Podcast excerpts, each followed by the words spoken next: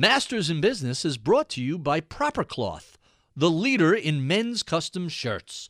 With proprietary smart size technology and top-rated customer service, ordering a custom shirt has never been easier. Visit propercloth.com to order your first custom shirt today. This is Masters in Business with Barry Ritholtz on Bloomberg Radio. This week on the podcast, we have a repeat visit from one of our most popular guests. His name is Professor Scott Galloway. He teaches digital brands and marketing at the NYU Stern School of Business. I first kind of came into contact with Professor Galloway through a famous video he did called The Four Horsemen of the Internet about Facebook, Amazon, Google, and Apple. And he is one of those people who is just a fascinating study, a person who does deep dives into the things we kind of take for granted about technology, about marketing, about how we interact with some of our favorite products.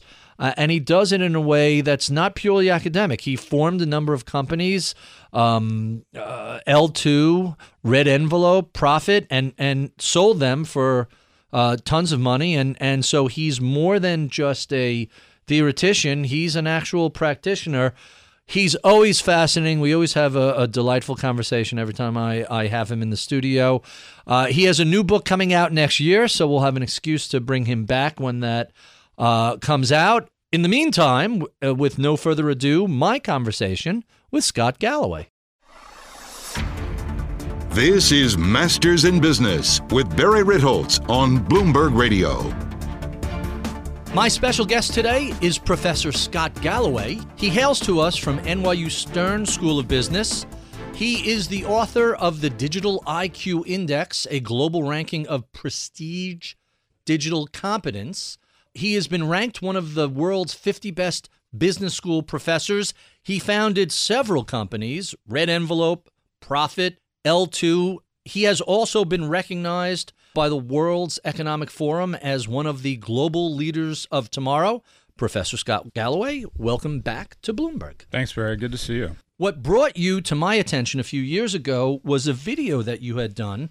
It was a conference appearance about the Four Horsemen, and they were Amazon, Apple, Facebook, and Google. So why don't we start with those? Sure. Let's talk about Google. In a recent L2 video you did, and you also speak every year at the Digital Brands Conference, DLD, I think it is. DLD in Munich, great conference. You talked about Google lowered its price 11%, and yet it increased its total ad revenue 20%. They seem to really be dominating online advertising. Can you imagine how difficult it is? Whether you're competing with them, your Clear Channel Outdoor, the New York Times, your Hearst, and you have a competitor that's able to increase its revenues 23% and lower its prices 11%. And initially the analysts thought that was a sign of weakness because their cost per click was going down. But effectively, Google every year gets more and more competitive. It's like, how do you know if an industry is ripe to be disrupted? They raise their prices faster than inflation with no underlying increase in innovation. You could argue that media or television is incredibly ripe to be disrupted. Increase their prices much faster than inflation while viewership has gone down.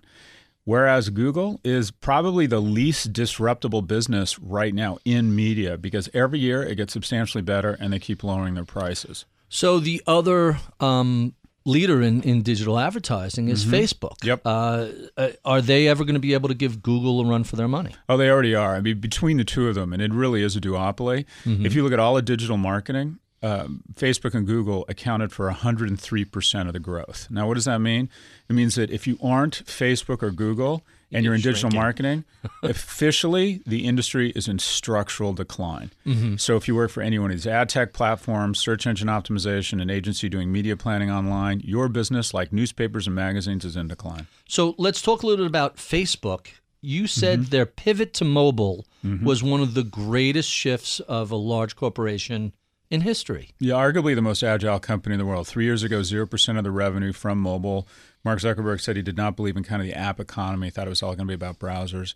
And he was wrong and pivoted and turned the fire hose of Great management, great engineering talent, and now I think about 83, 85% of the revenue comes from mobile. It's hard to imagine a pivot. We all saw mobile coming, but Yahoo wasn't able to get to 80%. The New York Times wasn't. This is the most impressive agile pivot, I think, in the history of business. Now, you've also previously called them one of the greatest bait-and-switch setups of all time. Why is that? So the general promise from Facebook was invest in your Facebook page, Nike, and you're going to have this incredible asset. You're going to have a captive marketing or a captive asset, which will be people who have raised their hand and said, I have an affinity for Nike, and then you'll be able to communicate directly to them that you'll have an asset.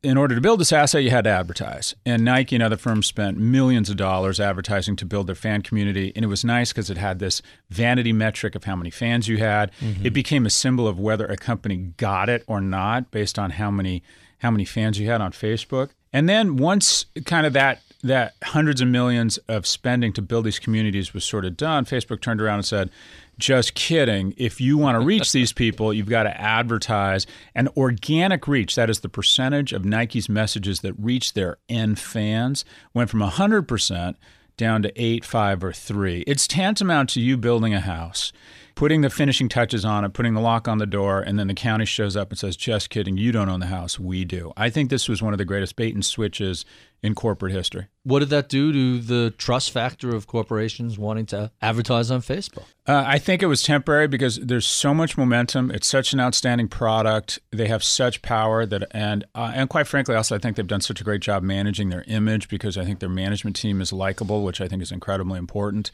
People have largely overlooked it. If you wanna figure out a way to like somebody, you figure it out. What about ad fatigue is something that certainly is an issue these days? Yes, so the engagement levels, the percentage of people interacting with a piece of content on Facebook, are 17% of their posts are sponsored, meaning they're basically advertising. And inserted right into your wall. Right into your feed. One out of six pieces of content is someone's paying to get in front of you. Interruption advertising, no different than television. However, the interaction or the percentage of people who are liking, sharing, or commenting on that content has declined 20% in the last 9 months. So you are seeing what you would call ad fatigue low. Now, having said that, they have other properties and tons of different ways to monetize, but the core platform does seem to be experiencing ad fatigue. And what about Facebook Live and Facebook native stories? Is that going anywhere, or what's the outlook on that? So I personally believe the biggest innovation or the thing to watch right now is from one of their properties, Instagram, specifically Instagram stories, because it is squarely going after Snapchat. And what's interesting, and I think the most interesting piece of data in the world of media right now, is to look at Snapchat's user growth and daily active users once Instagram launched Stories as a direct competitor. And what you've seen is Snapchat's growth has decelerated dramatically since Instagram launched Stories. So people think Snapchat is the Facebook of video. My thesis is that, in fact, Facebook is the Facebook of video and is coming after Snapchat. And it's fun to speculate, but I think Snapchat goes public, goes crazy on first day of trading because people haven't had access to a unicorn in a while. But I think it's going to be ground zero for ringing the bell at the top and be one of the greatest. I think we're setting ourselves up for something that might be the spark that torches the market with Snapchat. I'm Barry Ritholtz. You're listening to Masters in Business on Bloomberg Radio. My special guest today is Professor Scott Galloway of NYU Stern School of Business. He is an expert on internet technology, digital marketing, branding. And let's talk about one of the biggest companies in that space, Amazon. Last time you were here, we talked about why you thought the stock was overvalued and wouldn't go anywhere. You very famously issued a mea culpa online, said pretty much that marked the start of the next major leg up. What do we think of Amazon today? So first off, I was 110% wrong on that. My initial thought was that the future is about multi-channel retail. Their fulfillment costs were escalating, and I thought that they were going to need to buy a multi-channel retailer. Or the delivery costs also has gone up in billions. Yeah, it continues to, but now people see it as an asset, not a liability, and there's some merit to that. So at the time I thought, okay, Apple would be the first trillion-dollar company because somebody's going to get there. And what Apple's pulled off is exceptional, lowest price or low-cost provider because of their supply chain power, but at the same time the margins premium priced products. So the volumes of Toyota with the margins of Ferrari, which makes for the most profitable company in history. Now, Amazon is the most disruptive company in the largest economy in the world. And if you look at the moats and the number of distinct businesses they would have that would probably be greater than $100 billion businesses on their own, they have the most. Apple's right up there, but now you have AWS, you have the core platform itself. It looks as if Amazon Prime and their media properties are turning into a juggernaut. I also believe the real growth business for them is that they're going into the business of selling picks as opposed to mining for gold, leasing planes, leasing tractor trailers. They're going after FedEx and UPS. $120 billion in market cap between DHL, FedEx, and UPS. And I think Amazon's decided they want most or all of it. I think most of us are who have e-commerce companies or brands are going to start using Amazon not only as a platform with the Amazon Marketplace, but using Amazon to deliver the last mile. When you say AWS, you're referring to the cloud services that they offer. 100%. I have a funny Amazon story. So I have a treadmill in my basement, and mm-hmm. I have a flat panel TV, mm-hmm. which have plummeted in price. Smart TVs, mm-hmm. 55 inches, $400. I want to hang it. It sits there for a week with a drill for a mm-hmm. month. Finally, I'm like, all right, I'm going to go back to the store I got it and have mm-hmm. them hang it. They want more to hang the TV mm-hmm. than the TV cost. And so I start looking let me find a place to look online. And I never even heard of Amazon Home Services. What mm-hmm. is this? It's $69. One of the local stores wanted $450 to hang it. So I set up an appointment. The guy shows up. He hangs the TV for $69. I say, who else do you work with? And he mm-hmm. reels off everybody. And I said, those are all wildly disparate price points. Mm-hmm. He goes, I get paid the same. It's the same drill. It's the same stuff. He mm-hmm. goes, I've done three houses on a block where the costs are $69, $300, and $500. It's me. And then I start looking at the Amazon services that are offered. Mm-hmm. It's pretty much everything for your house. Where are they going to stop growing? Where do they draw the line? Or are they just completely no market is too far for them? I think when it comes to your low consideration purchases or your high consideration purchases that you don't enjoy, auto insurance, mm-hmm. I think Amazon wants all of it. And what's interesting about Amazon and one of the incredibly impressive things, the hardware innovation of 2016, even though it came out earlier than that, was the Echo. And if you have, do you have an Amazon Echo? I do not. So you get one of these things and it literally kind of blows your mind because you get a glimpse into what the future of retail and commerce might be. You put these things around your house, and literally at this volume, you say Alexa, and it says yes, and you make a request, order an Uber, add Tide to my shopping basket, and when you start thinking about the frictionless nature of voice, you start thinking about Amazon's purchase history, the fact they have your credit card, one-click ordering, the reputation for value they have, the fact that they have a warehouse within 20 miles of 45% of the population, which is it's misleading because it's really 80% of the disposable income of the mm-hmm. U.S. You have what I believe, and by the way, I don't know this, I don't work directly with Amazon, I believe where they're headed is something called Prime Squared or something similar to that. They'll announce a test area and they'll say, Barry, we know a lot about you. We're going to install these Echoes all over your house. Whenever you need anything, you calibrate up or down. We send you 2 boxes 3 times a week. One's with your stuff. The second, you put stuff that you don't want back in the box, and we calibrate some more.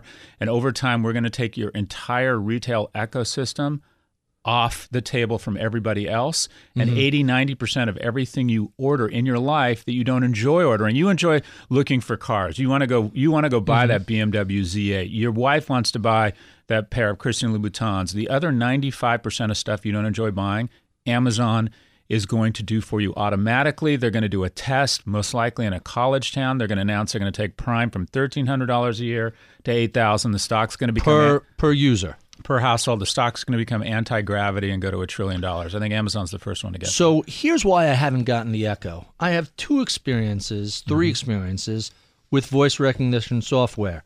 One is Google Voice, yep. which is sort of a hilarious, garbled mm-hmm. thing. The second is Siri, yeah, which if you read the Damn You Autocorrect, is one of the funniest collection mm-hmm. of typos, and we've all experienced really embarrassing things because of the way that works. So I looked at Echo as just another mediocre voice recognition product. You're telling me that's not true.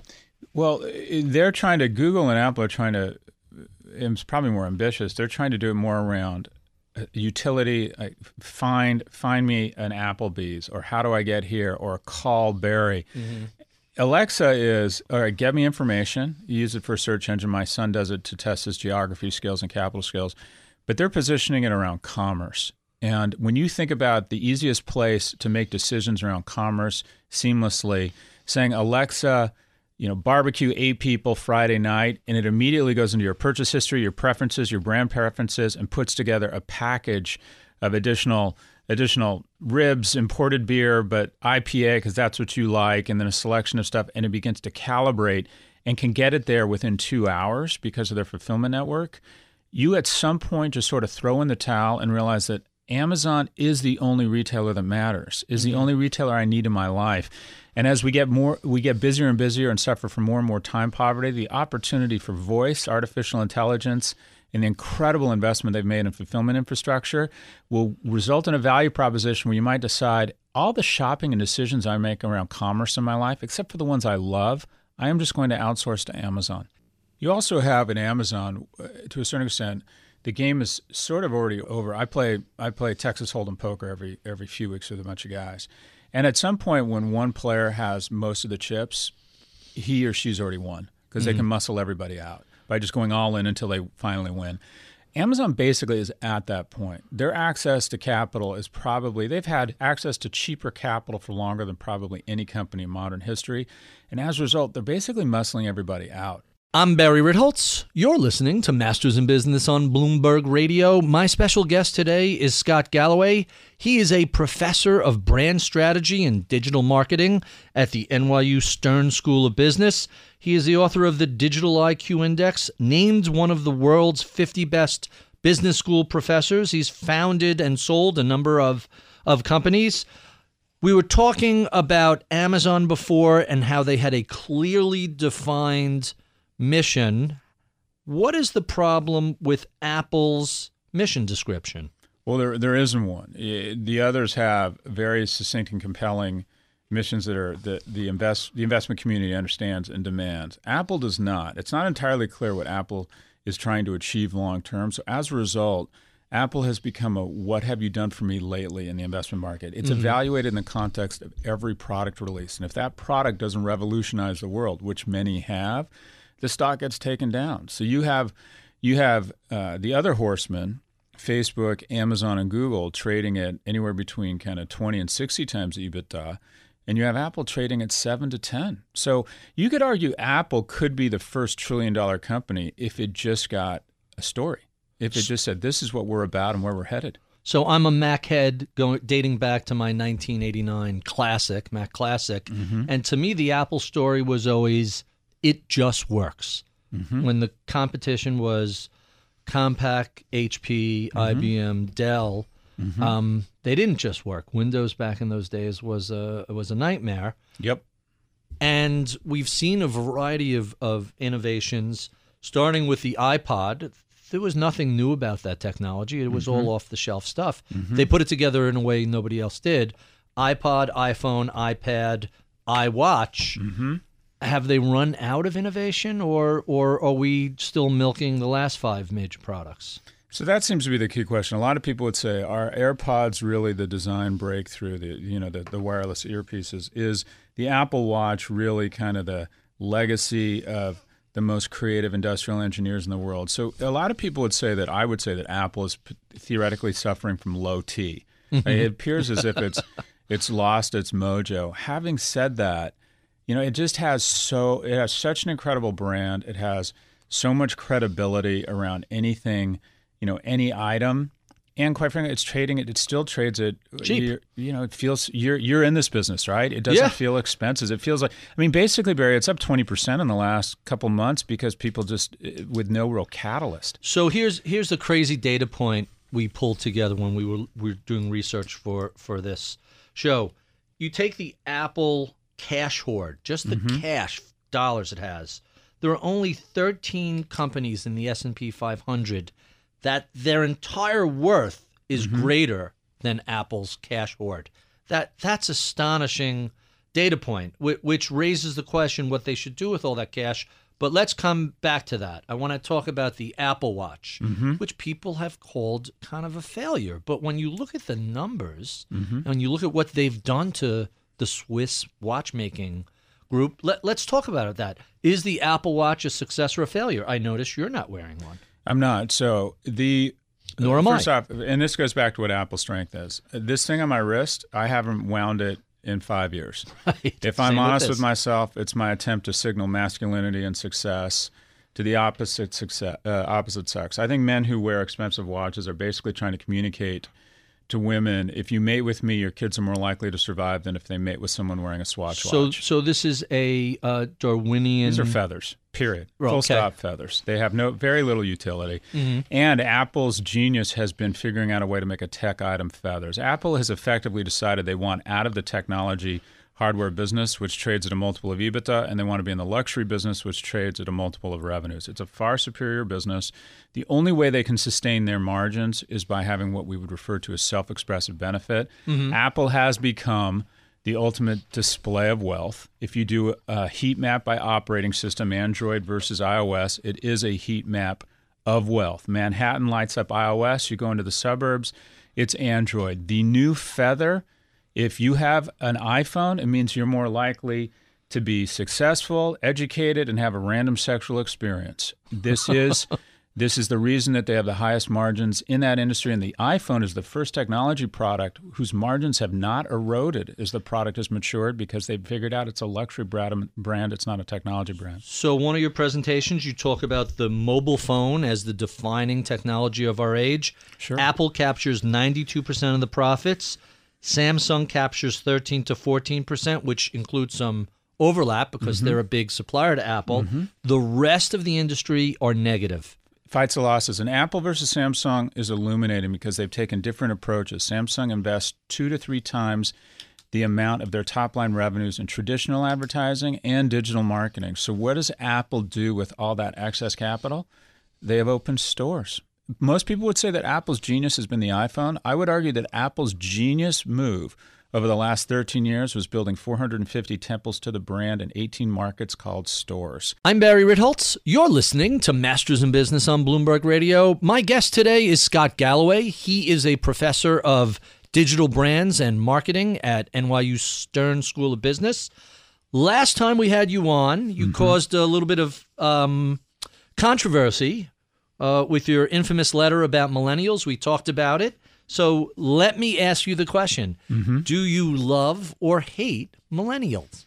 Oh, gosh. You know, it's easy to hate millennials, but I would, for all the complaints that business owners put forward, at the end of the day, there's two sides of the transaction. And the reason why we put up with millennials, and they are more expectant, more difficult to manage, is because they're more talented than we were at their age. The access to technology, the increase in education, more kids are graduating from college, is exceptional. They are the most talented generation. There's a price to it, though. They want to talk about their careers. When I got my first job at Morgan Stanley at UCLA, we had a career talk once a year in the form of a bonus, and it lasted about 15 minutes, and that was about it. So the notion of going into my boss's office and saying, I want to have a career talk, 6 weeks after I started, I mean, I can't even fathom the response I would have received. But they threw you out. It would have been the response. At L2, the most inspiring people, I think the thing I enjoy the most is the kids. We have some 22 to 28-year-olds, and I would describe them, and this is a sexist statement, mostly women. 70% of high school valedictorians are now women, mostly athletes, the competitive grit in their background, and it's kind of passé to say it. I'm not necessarily think it's a good thing, but went to outstanding universities. They have real academic, strong academic training from the best institutions. These people are, they feel as if they could be the junior senator from Pennsylvania, these 26-year-olds. They are so inspiring. At the same time, they're used to feedback. They're used to recognition. They're used to clarity around roles and compensation. And these are all things, when you think about it, we demand as we get older and we have more currency in the marketplace. They've just figured it out earlier. The ones that aren't good, it seems to have, they don't have the skills, but they seem to hold on to some of the negative attributes, and those are the ones that get all the press. But on the whole, millennials have built L2 for us, and I'm a fan. The fascinating thing is for guys who are our age, and we're not that far apart in years, Technology is something we've learned. For them, it's a native language. It's something they grew up with as infants. You start playing with an iPad in the crib. Get it. Right. They just get it. It's just there. All right, so let's talk about some of the other things that, for those of you listening, you should definitely check out Professor Galloway's videos on YouTube. They're incredibly informative and often entertaining. A line you said not too long ago I thought was fascinating is, advertising is a tax on the poor. Explain. Mm-hmm. So effectively, technology is allowing us to opt out of advertising. I love Modern Family. I don't know if you watch Modern Family. Great. But I now download it from iTunes for $2.99, even though I could download it as quickly from ABC.com, because ABC.com makes me watch 9 minutes of commercials. Mm-hmm. I think just as we become numb to mass shootings in the U.S., we become numb to advertising. I think advertising is so ubiquitous, but at the same time, so terrible. We were talking about age. I've worked out my whole life. I'm at an age where I can no longer do impact sports, so I'm swimming. Mm-hmm. And swimming is typically the first few minutes are shock to your system, no fun. I'm not going to be able to do this very long. Then you get into a rhythm and you get going. I think great storytelling on television is like that, where it takes a while, sometimes 2 or 3 episodes into the season to really get into it. I find I'm just finally starting to get into season 6, I think it is, of Homeland. I equate advertising to your first 11 minutes in the pool, and then someone takes an enormous dump in the pool. And it's shocking. It's out of character. It's disturbing. You have to stop swimming and listen to and clean it up for 2 minutes. That is advertising. So technology is allowing us to opt out. You're going to have the NewYorkTimes.com without advertising soon. And the reality is they don't get that much money from you. It is such a game of scale. The New York Times only gets $2.70 a year for littering that gorgeous journalism with all sorts of ads. Modern Family only gets 55 cents an episode per viewer. Business Insider, Barry, only gets 65 cents a year for making you endure all those irrelevant, obsolete, and obtuse ads that slow the load time. Advertising is becoming a tax the poor and the technologically illiterate pay. So what does that mean to companies like Google and Facebook if we're just becoming oblivious to these ads? Well, Google, you're sort of asking for the ads. I mean, Google has the most relevant ads in the world because you're the one saying, I'm interested in auto insurance. And then it says, all right, these are the organic listings by auto insurance companies or articles on auto insurance that have credibility or that people search for. But along the right rail, we're going to let auto insurance companies advertise. So it's almost like you're asking for the advertising. Mm-hmm. Facebook is still interruption advertising. I think they're going to have to get into different businesses because I do think there is at some point every media company is going to have to offer a non-ad supported product. But these companies, their content is so compelling. I mean, probably most successful media company in the world, Google, because you've wanted the ads. I would say the second most successful media company in the world the last 30 years, Bloomberg. And guess what? It's not ad-supported. It's subscription-based. Right. A survivability index for all media companies globally is very easy. Take the percentage of the revenues they're getting from subscription versus advertising. The part of this house that makes a ton of money, it's 100% subscription. Right. So the more advertising, the weaker the longevity. You'd rather be forecast. HBO than ESPN right now. You referenced not too long ago The Winner Take All Society, which was a book in the mid-90s by Robert Frank, a prior guest on Masters in Business, and essentially says no matter where you look, you can look in sports, you can look at actors, you can look at music, you can look in companies, there's a winner in a given space, and then everybody else comes in third. What does this mean for technology? What does this mean for content? It's dramatic, and you do this for a living. There are, of the S&P 500, there are only 13 companies that beat the index 5 years in a row. That's unbelievable. So it's never been better to be a winner, and unfortunately, we have this lottery economy because those companies get a tremendous amount of heat in advertising and publicity.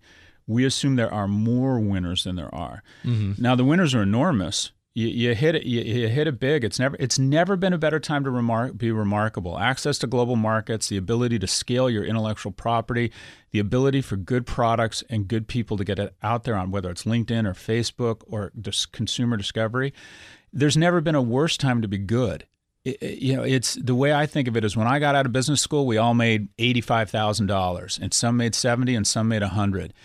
But now in my class, I teach two classes, 120 kids, I can tell you there's going to be a billionaire in one of my classes tonight. One of the things you said was that it's never been easier. I'm going to just keep throwing your own quotes at you. It's never been easier to be a billionaire in this society, and it's never been harder to become a millionaire. The compact is breaking down. You go to undergrad, you study hard, you get a good job, you go to graduate school, you're a good citizen, you work hard, you get the credentials. You get a partner that's also a contributor to you economically. It's not unreasonable to think you could save $1 million over 20, 30, 40 years and retire a millionaire. That's getting harder and harder to do. But at the same time, everyone has an outside shot at becoming part of something unbelievable and becoming a billionaire. The other kids in my class, I think there's going to be a decent non-zero percentage of my class that's going to end up getting unlucky, having some dents in their career background, which, by the way, they won't be able to gloss over because LinkedIn creates tremendous transparency, and will be excluded from, quote unquote, the information economy, and will end up living with their parents until they're 50 or 60. We are entering an economy where it's winner take all, and we don't have, we don't believe in income distribution. We like to, because there's some very well advertised success stories. People would rather, people play the lottery because it statistically is bad for us. We know it's not good, but hey, baby, my numbers are going to win. My wife teaches fashion illustration and design to high school students. And in the high school, they actually, when they're doing career counseling with these kids, warn them, anything you put on Facebook, anything you put on Instagram, anything you put on Twitter is part of your permanent record. And you are affecting your career chances 10, 20, 30 years down the road. This stuff never goes away. It's a new credit score. It's unbelievable. Let's talk, since I mentioned Twitter, let's talk about Twitter. Another quote of yours, "A good board cannot save a bad company, but a bad board can ruin a good company." What's the problem with Twitter? A negligent board, unforgivable. The fact that they've decided that whatever it is, 2,000 employees, a great product should be should be led by a part-time employee. Meaning the CEO. And I don't know him. He sounds like a product visionary. But to say that a company is complicated, an environment is competitive, where as many people, where they have as many investors, where they have as many people trying to make a living from the fortunes or misfortune of Twitter, to decide that a part-time CEO is the right guy, how do you say to the rest of the management team, by the way, almost all of whom have left? Mm-hmm. This thing is like rats off a ship right now. How do you say to them, this guy at 25 hours a week is better than you at 50 hours a week? And it's such a great platform, too. It's a fantastic product. You literally have negligence on behalf of the board to put up with this. It's part of our idolatry of innovators. A young guy who's very impressive shows up in a black turtleneck, and they think we've reincarnated Steve Jobs. And they did it with Pixar and Apple. And it is a very dangerous strategy to compare anyone to Steve Jobs. That's right. And assuming it's going to happen again. So we end up like in an abusive relationship. We end up taking abuse that we shouldn't. It's ridiculous. He's going to go down. He's going to go down as one of the worst CEOs in tech, and it's not his fault. It's his board's fault. Boards have a fiduciary responsibility. The board of Twitter is negligent. We have been speaking with Professor Scott Galloway of NYU Stern. If you enjoy this conversation, be sure and check out our podcast extras where we keep the tape rolling and continue chatting about all things digital. We love your comment, feedback, and suggestions. Please write to us at mibpodcast@bloomberg.net. Check out my daily column on bloombergview.com. Follow me on Twitter @Ritholtz. I'm Barry Ritholtz. You're listening to Masters in Business on Bloomberg Radio. Hey guys, let me ask you a question. Do you have trouble finding dress shirts that fit?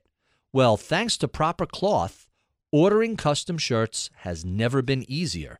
At propercloth.com, you can literally order a high-quality, perfect-fitting custom shirt in less than 5 minutes.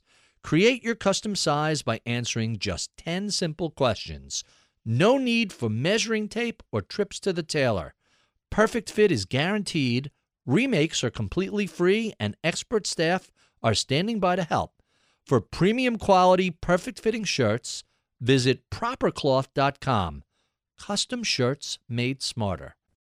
Welcome to the podcast. Professor Galloway, thank you so much for being Scott. I don't know what the hell to call you. Scott's good. During the break, we were talking about what happened to comments in general. And I said, when I was writing Bailout Nation, I would put a post up online, do 500 to 700 words. People would give me comments, suggestions, ideas, sources. I was writing that in real time relative to the crisis. I mean, it was due August 30th, 2008. And then that weekend when it was due, all hell broke loose. And so it got extended till December 31st. But I'm writing it in real time. My readers are really my co-authors. They did a tremendous amount of work.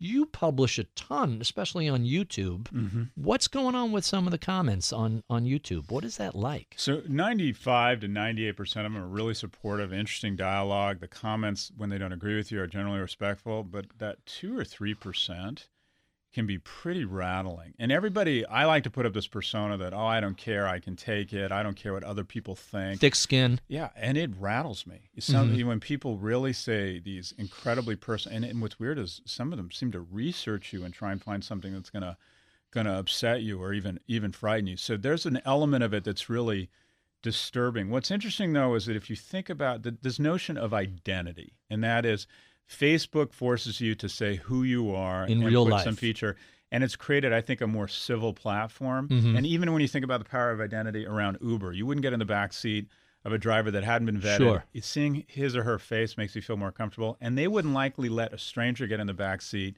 that they couldn't track down with their credit card number or their identity. So this notion of identity, as it relates to Facebook, Uber, and even Airbnb, I would argue that the identity technology is really what's made Airbnb a $25 or $30 billion company or value company, is a really powerful notion in the internet age. But I think it's good that platforms decide to force people to say, this is who I am, and it creates a more civil environment, because all of a sudden people turn very mean online. Your colleague at NYU, Arun Sundarajan, his book on the sharing economy goes over how originally, the eBay rating system led 100%. To companies like Airbnb and Uber and everything. Thank you. I should have referenced him. My whole song I just busted into around identity. I was IP theft from Professor Sundarajan. I got it from Arun. So Arun's a friend. So I absolutely I ripped off his comments there. I use NYU as as my research bench. I think I've had 6 different professors from NYU, and if you add in Columbia, I think we're up to 10. That's good to hear. The academic intellectual capital in New York, with Wharton an hour that way and Yale an hour that way, is it's an astonishing amount of. We have to get you out to one of the dinners we have with various Nobel Prize people. So the other thing I wanted to ask you about, relevant to the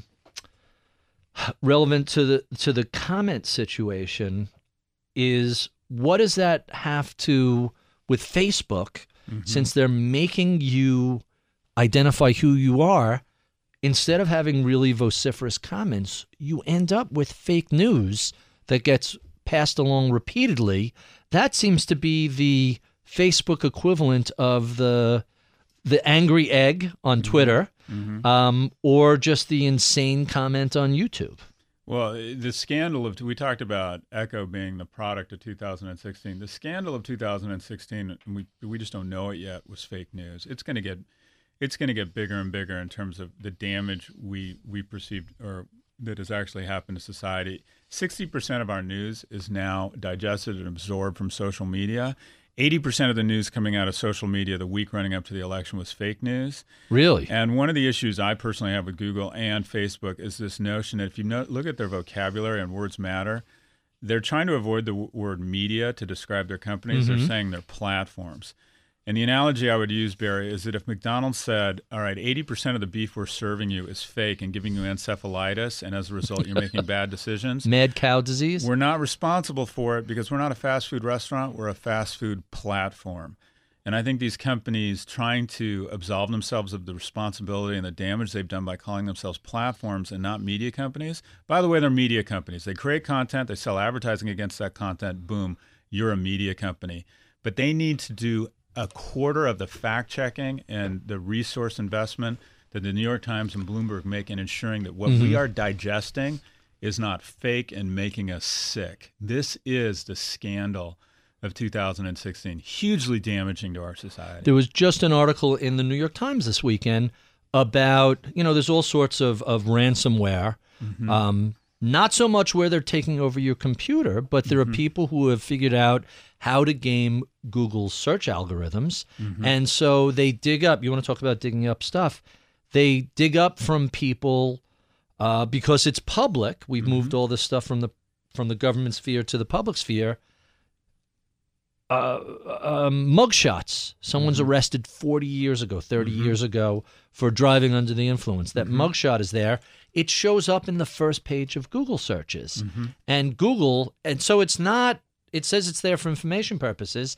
They will take the mugshot down for mm-hmm. a fee. Yeah. And that sort of blackmail shouldn't be, Google has a responsibility for that. Well, I do think of that as different because you can make a bomb threat with a phone, and I don't think the phone company is liable. But when the Facebook, search algorithm, but I do think it's different. When Facebook is got 80% of the content flowing through its platform is fake news, mm-hmm. they know. Is it that much? Is it 80%? Supposedly, the week leading up to the election, about 80% of the news coming out on the candidates was quote unquote fake news because uh-huh. the respective parties turned up the volume. I think at that point, when their media channels, their platform have literally become totally toxic and totally mm-hmm. misleading, I think they have a responsibility to make a statement. And what they've done so far is they're so remiss to alienate anyone on the far left or the far right, because as Michael Jordan said, Republicans buy shoes too. They assume everybody watches ads, so we don't care how crazy you are.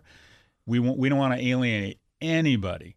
We want the entire market. We want everyone watching on our platform. And it's sort of enough is enough. They're going to have to come up with some standards, kick some people off, squelch some content, and they'll be accused of censorship. But they're going to have to acting the same way a lot of these media companies, including Bloomberg, Hearst, there's going to have to be something resembling editorial standards. You need to lose the 10% that's toxic. And otherwise, from a business perspective, they're putting the 90% at risk, the people they're monetizing. Once people come to realize, hey, this platform is a disaster, I think that's been Twitter's big mistake.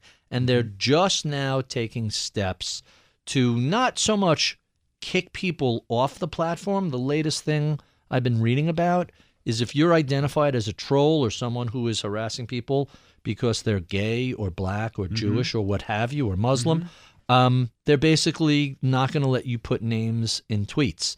So you'll be able to harass people without identifying them, and it's just lost in the breeze. No one will see it or hear it. But this is you know, this gets me into trouble. But effectively, most of the leadership of these companies wrap themselves in a progressive blanket mm-hmm. to a certain extent because I think they have personally those viewpoints, but also it's awfully convenient because as a whole, progressives are perceived as being really nice but weak, and conservatives are seen as being smart but mean. And if a smart but mean person was running the most powerful company in the world, Google, Facebook, Amazon, or Apple, regulators would step in early.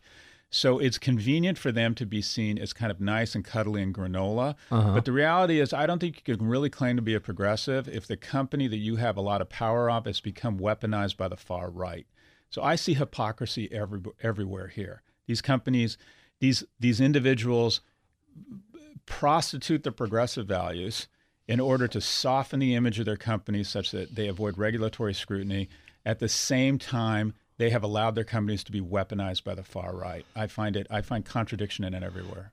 I've done a lot of work and a lot of writing on minimum wage, and mm-hmm. I've been talking about we have this grand experiment going on in Seattle and San Francisco and other cities that have been aggressively raising their minimum wage. Google, what is the minimum wage for Seattle?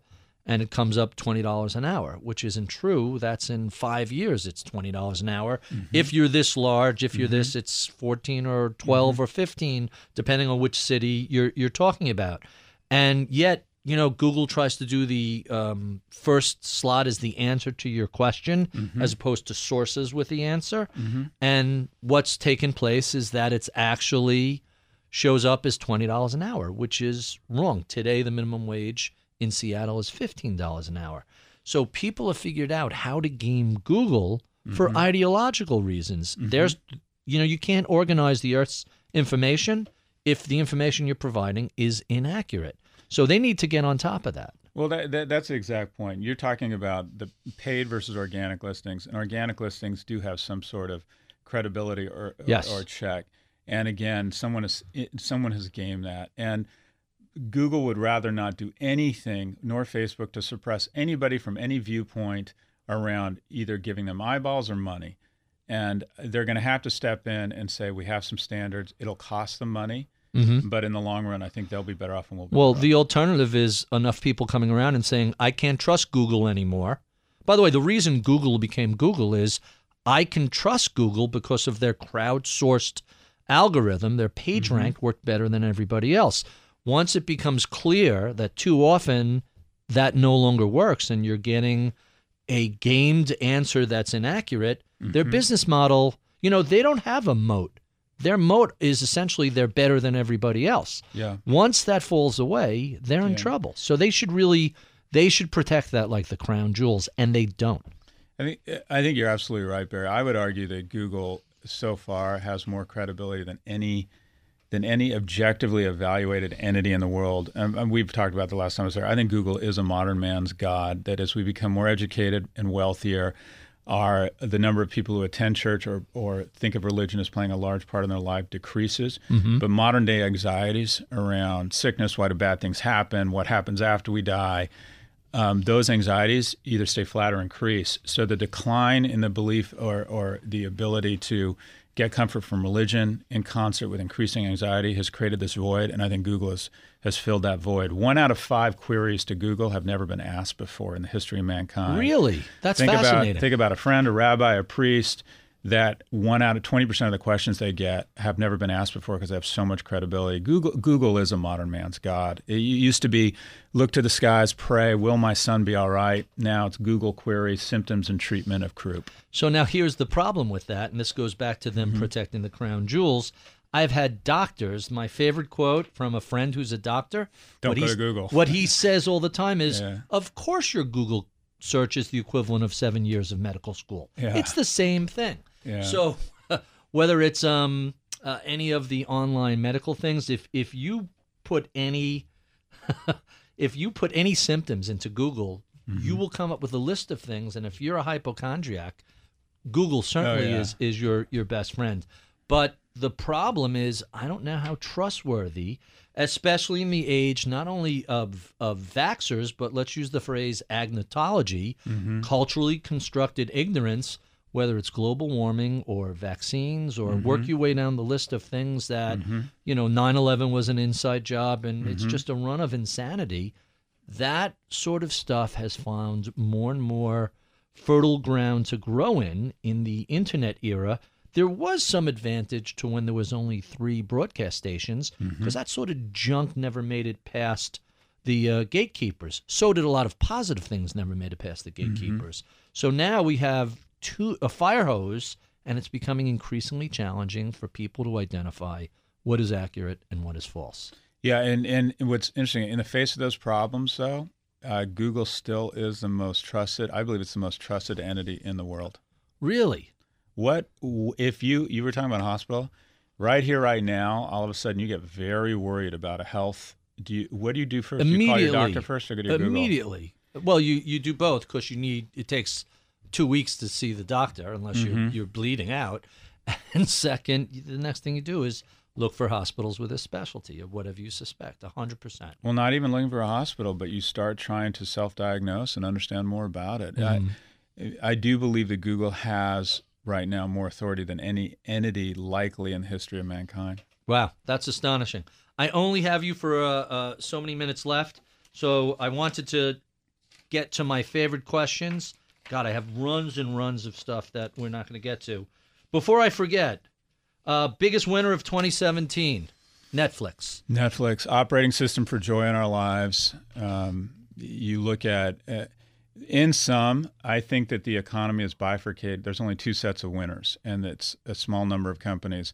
What I refer to as Benjamin Button companies, the companies that age in reverse. When you turn on Waze and you use it, it gets better. The majority of products from the economic titans of yesterday, General Motors and Unilever, they aged. When they got worse. When I used a car, when I used toothpaste, it declined in value. The companies that are garnering the disproportionate spoils of our modern day economy are Benjamin Button, the age in reverse. Every time you do a Google search, it gets 1/3 billionth better, the product. Every time you turn on Waze, it gets better for everybody else. Now a Google company, right? That's right. Facebook, every time you use it, the product gets better for everybody else. That's one set of winners. The other set of winners are the companies that help other companies reduce costs. Accenture, most successful services company in the world, is effectively helping big companies cut costs. Outsourcing companies, helping companies cut costs. So effectively our economy, the winners are bifurcating into companies that age in reverse or companies that take care of the aged. You're either Benjamin Button or you're dying or you're caring for the sick. Those are the two companies that are working right now. We began by referencing the four horsemen. It's always the next natural question is who's the fifth horseman? So I went off on a tangent there with my whole Benjamin Button rap, but I effectively think Netflix does take information around your viewership.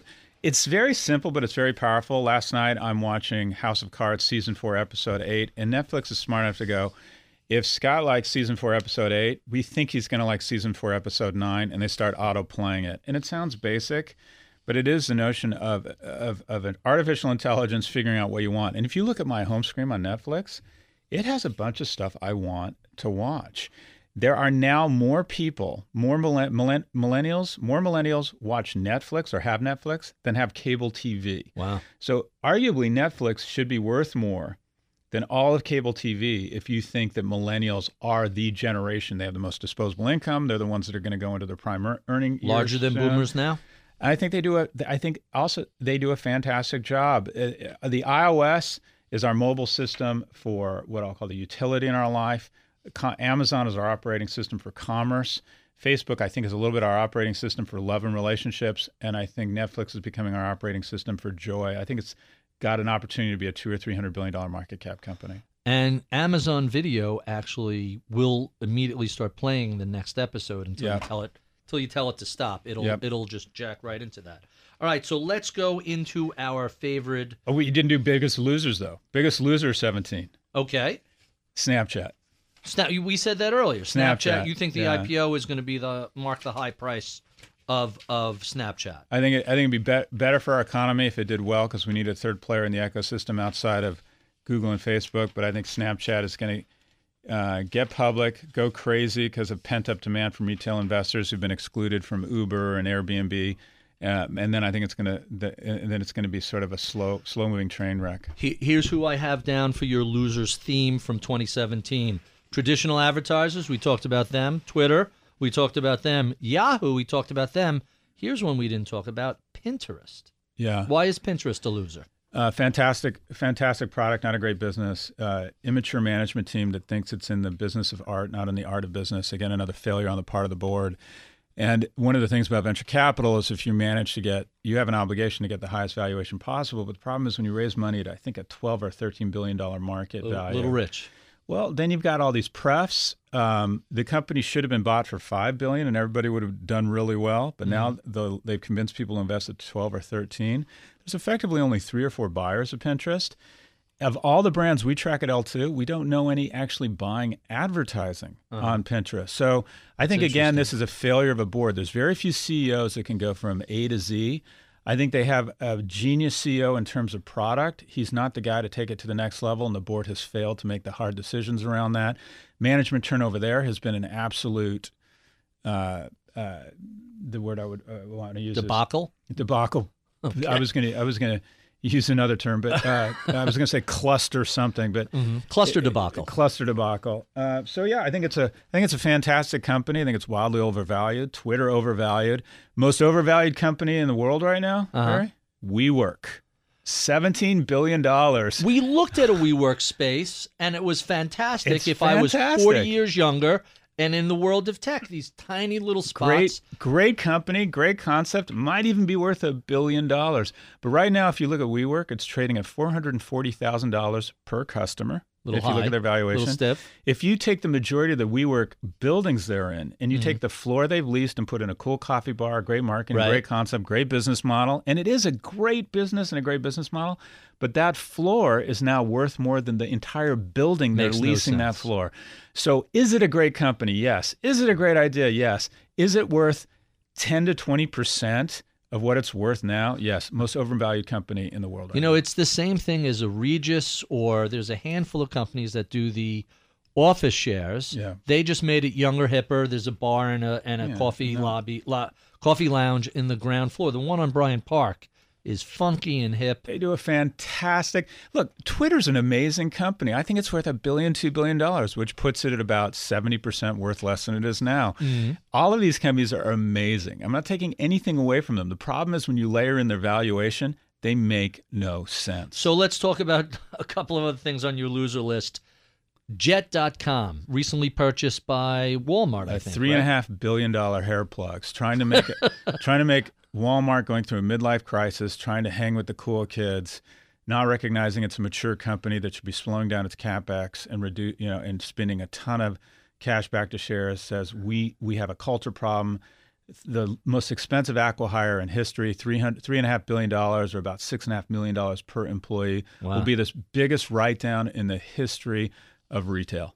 And what about Dollar Shave Club? You've said another great company, Dollar Shave Club. Was that a $1 billion acquisition? $1 billion, I think about $3.5 million per employee, losing money. Supposedly had discovered a new model for acquiring customers online. Gillette spent $50 million on TV advertising last year. Dollar Shave Club spent $55 million on TV advertising. The biggest winner in the Dollar Shave Club acquisition was Procter & Gamble, who had a competitor taken out of the marketplace on Unilever's balance sheet. Huh, that's fantastic.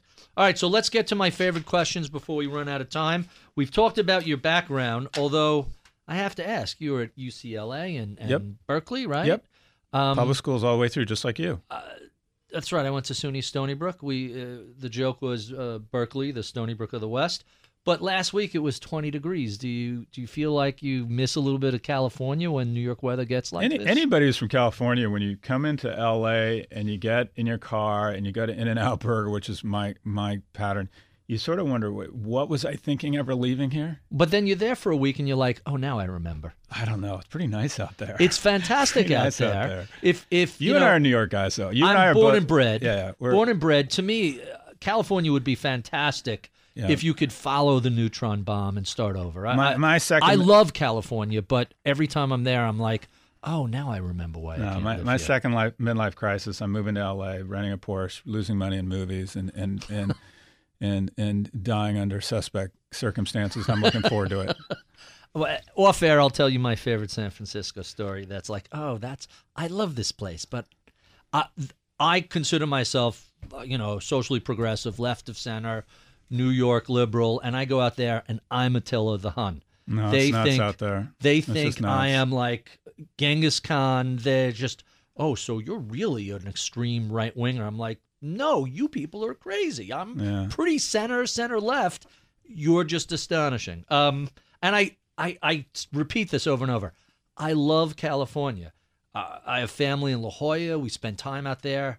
One of the most beautiful places, Newport Beach. Spectacular. Yeah. San Francisco is a world-class city. Most beautiful city in America. It really is. I can't imagine. And every time you travel a lot. Yep. Every country I go to, every city I go to, I'm like, this place is fantastic. Like we were in Copenhagen not too long ago. I'm like, wow, this is a great city. Yep. I'm not sure I could live here, but it's a fantastic city. Yep. San Francisco, every time I'm there, I'm like, I could live here. And then by the end of the trip, it's like, I don't know. They would not put up with my New York shtick there for very long. I get away with it here. I can't get away with it there. These are good problems. All great places. All right, so let's talk. I'll do the abbreviated version of our favorite list. Early mentors. Who are some of the people that influenced the way you think about business and digital? So probably my first business mentor was a guy named David Ocker, who inspired me in my second year of business school, and I decided that's what I wanted to do with the rest of my life. He's a professor, considered the father of modern management. I had some really nice kind of older brother, father figure-like people who were mentors for me right out of business school. A guy named Pat Connolly, who just retired as CMO of Williams-Sonoma, has been a kind of a mentor for me as an adult person. As an adult, Warren Hellman invested in everything I did, the venture, the buyout guy out there.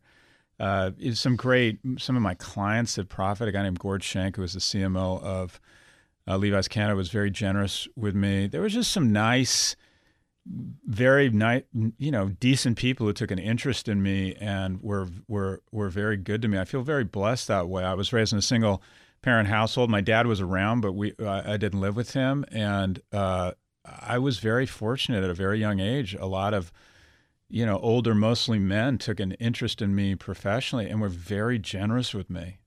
So I consider myself very fortunate around mentors. And anyone who doesn't have mentors, it's going to be tough to be successful, because you need people on your shoulder who can give you advice even when they're not around, because you get to know them and you get to kind of channel how they would handle a given situation. So those are mentors. What about business people or other professionals who influence the way you approach business? You run one very successful business currently. Mm-hmm. A few of your prior businesses, Profit and Red Envelope, both were mm-hmm. very successful. Who were the big influences from a business perspective? You know, so my dad gave me a bunch of Peter Drucker books when I was younger, mm-hmm. and I read those, and I tried, you know, that was sort of the basis, I think, for how I approach business. But I wouldn't say that, like, any one person or individual stands out. I don't model myself. You know, the only thing, you guys, as you get older, you have a code, and I'm openly critical of a lot of managers, and every person I admire in history has one thing in common: they've given powerful people a hard time. Mm-hmm. And I think it's okay to be critical of people as long as they're more powerful than me. So that gives me a very broad target set. Punch up as opposed to punching down. If you're being critical of people who have the same or less influence or power than you do, that's not being critical or starting a catalog. You're bullying. You're just bullying, 100%. Yeah. So the people I admire most in journalism and you know, I wouldn't say in business, but have never been afraid to, as long as they're not being mean-spirited, call out other business people. But I wouldn't say I have, like, you know, there's so many incredible people you can look to now in business, and you can learn so much about them. But I'm more about, you know, historical figures. I'm a big fan of Winston Churchill and you know, folks like that. But I wouldn't say there's any kind of dominant. I'm not a religious person. I'm not. I don't have what I'd call a core set of people I look to for thoughtful advice. So let me digress a bit, because you just referenced something interesting. The CEO of Under Armour came out and said some positive things about President Trump. He's an asset to the business community. Their single biggest endorser, Stephen Curry of the Golden State Warriors, came out and said, well, he's right that he's an asset if you drop the ET. Unity, right. And then that got a little viral. And then the question became, they had the CEO of Under Armour and Curry had a conversation. And apparently all is well there. What happens with the consumer society, where we just saw what happened with Nordstrom dropping the Ivanka line? Is this going to be a litmus test amongst consumers and or their high-profile spokespeople? So in the movie Broadcast News, William Hearst asks Albert Brooks, what do you do if your real life outpaces or is better than your dreams? And Albert Brooks turns to him and says, keep it to yourself. And that's so Kevin Plank handled it poorly. I can almost guarantee you that when you're the CEO of a consumer company and you come out for or against anybody, you're alienating half. Right. It's just, so I'm not faulting him for a little less than half this time. Yeah, but I'm not faulting him for being positive. It would have been the same stupid move if he'd been critical of the president. Nordstrom handled it correctly. They basically said, look, her stuff's not selling. They even said, we like her, she's nice, we like her and her team, but the stuff's not selling. This is a business decision. In sum, political views from the CEO are best kept to yourself. And when Trump draws you in, I think you have a right or an obligation to respond in as thoughtful a way as possible. But actually, a lot of the CEOs have handled it really well. I think the CEO of Ford has handled it really well. I think Nordstrom handled it very well. What about the delete Uber campaign, which basically forced him, the CEO of Uber, off of Trump's business advisory board? Yeah, consumers are getting very savvy around how quickly they can rally around an issue, and then they're smart to hit people in their pocketbook. That's when you really see action, right? Boycotts used to be more or less meaningless. Every now and then one would have an effect. But between Facebook and others, Twitter and other social media, it seems that boycotts can be organized and put into place much more quickly and much more effectively than was true in the past. Yeah, it's an exciting time from that end, because you can rally people to a good cause. Travis being forced off of Trump's Business Advisory Council was a pretty pretty interesting thing. But the politicization, if you will, politicalization of everything, companies now has become really. You know, I love politics, and I'm exhausted by it all. It's every day. Just I just want to watch. I just want to watch Modern Family every once in a while and not have politics be front. I can't even watch MSNBC and Rachel Maddow. And I wonder if this is kind of officially another leg down of television, because I think TV and media and politics have literally just exhausted us, and we're ready for about a 30-year break. Except I just saw this headline the other day. For the first time, Colbert beats Jimmy Fallon. Yeah. Fallon's considered a sort of nice guy, inoffensive, has had Trump on. Colbert has been hammering Trump. So has who follows Fallon later at night? Seth Meyers. They found their voice. Yeah, and their voice has been to push back against the president. It's good for. It's not even good politics. It's good ratings. Did you see SNL on Saturday night? Oh, of course. My God. The opening is hilarious. But it's not just the opening. I don't know if you saw the last one. It was literally the entire show. The segment with Kellyanne Conway. Yeah, as Jeff Sessions. Jack Tapers. With Jack. Oh, with Kelly Conway. Yeah. Kellyanne Conway. Yeah. That was 6 minutes of, and the White House is watching. They're watching this, it. Yeah. Seething, fuming. Yeah, it's just so. I mean, it's just so. We're just totally in uncharted territory, and I personally, I have fantasies about this. I've done some activist investing. If Twitter goes below 10, I want to signal it now. I don't think I have to file a 13D here, but I'd like to buy somewhere between 1% and 2% of the company, form a group, renominate everyone but Jack Dorsey, and shut down the POTUS and the real Donald Trump account based on... Really? Well, I think he's violated their code of conduct. Well, certainly he has, sure. Harass people, hate speech, I think they have been inconsistent in their application of their standards around shutting some accounts. I think they're afraid of POTUS. They won't do that. I think we're all afraid, but I think we got to turn that thing off. My hope for the election was when November 4th came and went, that's it, we're done, no more. Right. And that, if anything, it just became louder and one-sided. But you're a markets guy, Barry. Markets have gone up. What do you think? What's gone on here? Why are the markets gone up? Well, that's easy. The markets have. Yeah. Well, first, the narrative about what was going on, I think, misunderstood it. Markets are looking at $1 trillion infrastructure spends. That's stimulative. Big tax cuts may create deficits down the road. Nobody was a bigger deficit spender than Reagan. It was fantastic for the stock market. So you rejigger the corporate tax code. You repatriate $2 trillion of Apple and everybody else's cash that's overseas. It comes back. You're looking at, most people look at the markets as they time it from the bottom in March 2009 and say, look, the market's 7 years old. That's the wrong definition of a secular bull market.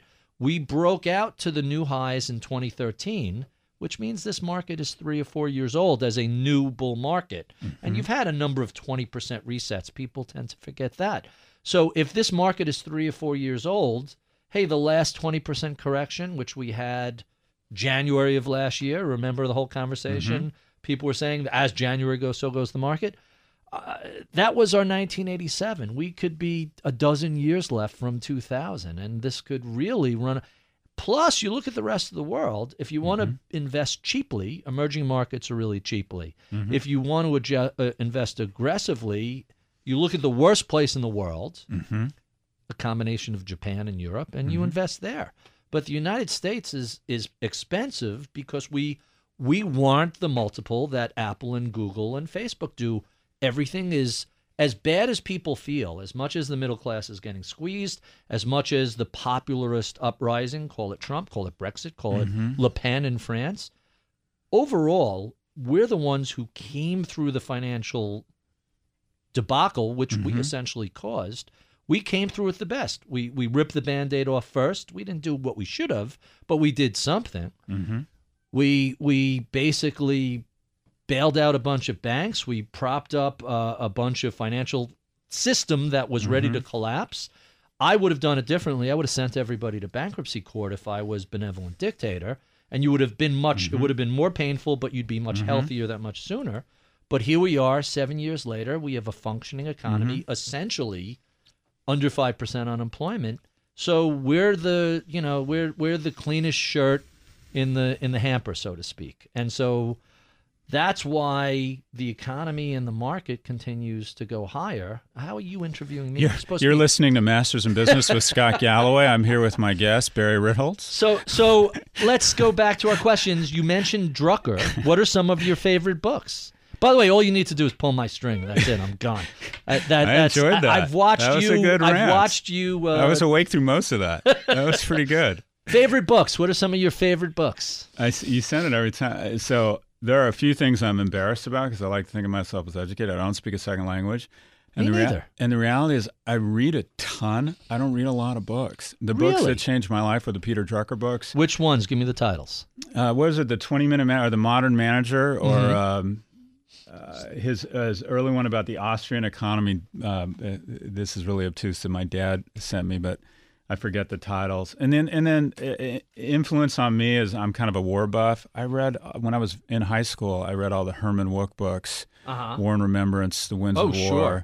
Sure. And I also just love John Irving books. I think he's just so strange. John Irving. Yeah, The World According to Garb. Cider House Rules. Did you like that movie? Probably Robin Williams' best film. Really? Yeah. I would challenge that. I'm going to have to come up with a list. What would you like that's better? Dead Poets Society. Yeah. Good Morning Vietnam. Good Will Hunting. Good Morning. Yeah, there's a bunch. But he's a minor character in Good Will Hunting. Yeah. Dead Poets Society. I would really have to. Yeah, and on the comedies, some of his comedies were. Mrs. Doubtfire is a hilarious movie, and he's wonderful. Another one he's pretty. I think it's called 24-Hour Photo. He's actually better at playing a psychopath than a comedian. Yeah, very. I haven't seen that. I heard good things about that. It's good stuff. So Herman Wouk, Peter Drucker, and John Irving. Yeah, that's what I'm sticking with. There's a scene in the reason I have an issue with Garp. There's a scene where he's in the driveway. We won't go into the details. Yeah. But he's got the woman with him when he's rear-ended. I think that scene ruined the book for me. If sort you remember of, what I'm talking about, low budget gender transition. Yes, exactly. It was before tranny was a. That's a good scene. It's horrific in the book. Glenn Close plays his mother. She's outstanding in that as well. There's some. She must have been excited to get a casting call to be Robin Williams' mother. It's like when Sally Field. She's 5 years younger than her. When Sally Field was cast as Tom Hanks' mother in Forrest Gump, and I think she was 6 years older than him. All right.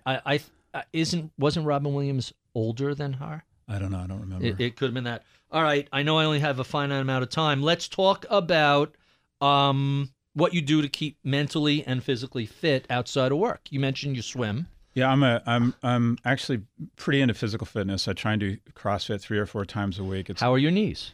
I've been really blessed with that stuff. I think physical fitness is a gift from God. It's my antidepressant. It keeps me sort of even keel, sort of. I struggle with anger. I get pissed off at stuff I shouldn't.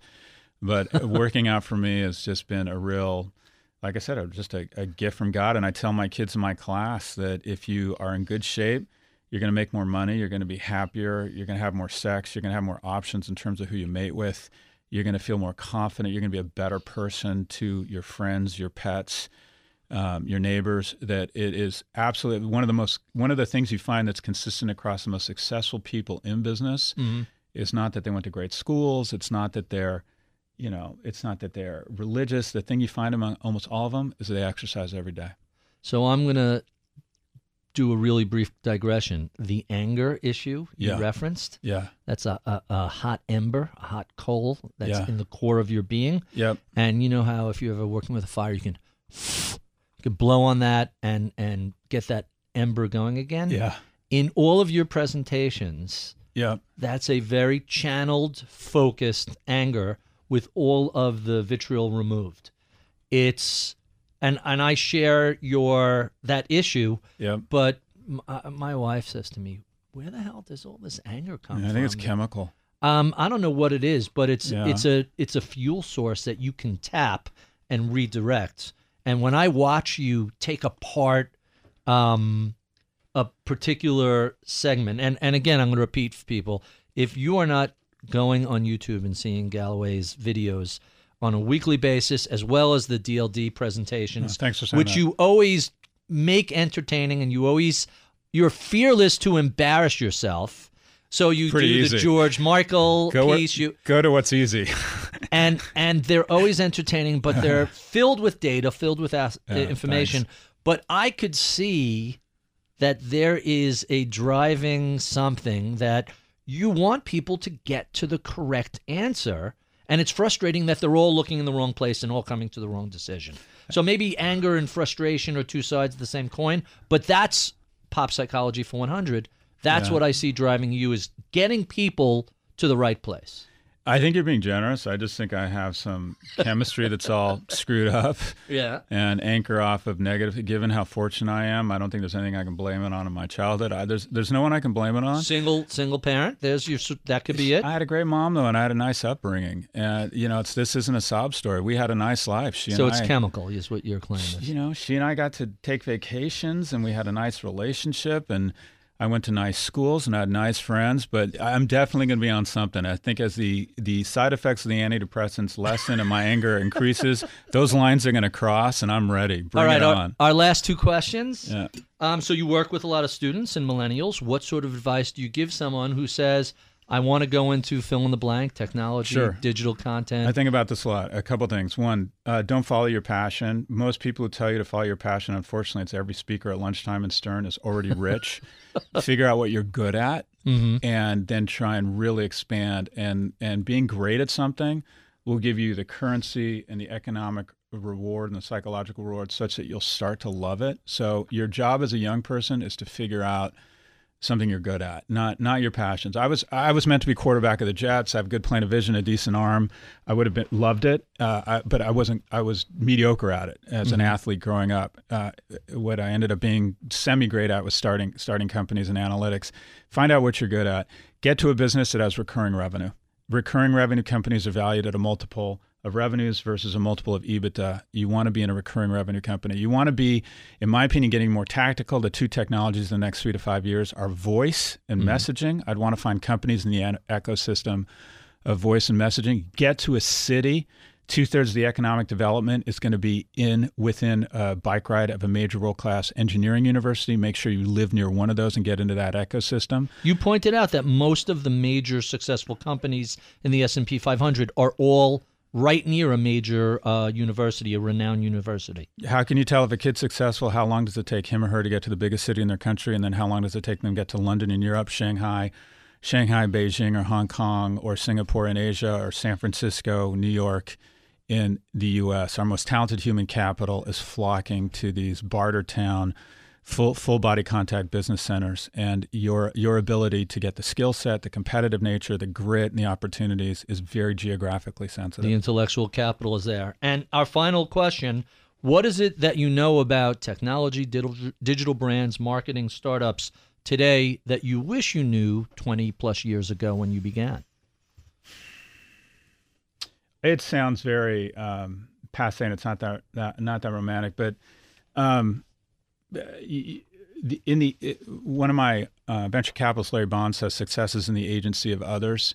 Trying to find good people and then overcompensate, show empathy for them, really try and figure out what it is they want and make your successes theirs such that they're loyal to you.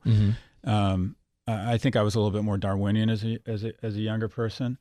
And also just get to a business with recurring revenue. I know that sounds ridiculous, but no, it works. The business of software is just a better business. The business of owning a gym versus private training is being the insurance company that gets the bills everybody every year, as opposed to the doctor, the healthcare provider.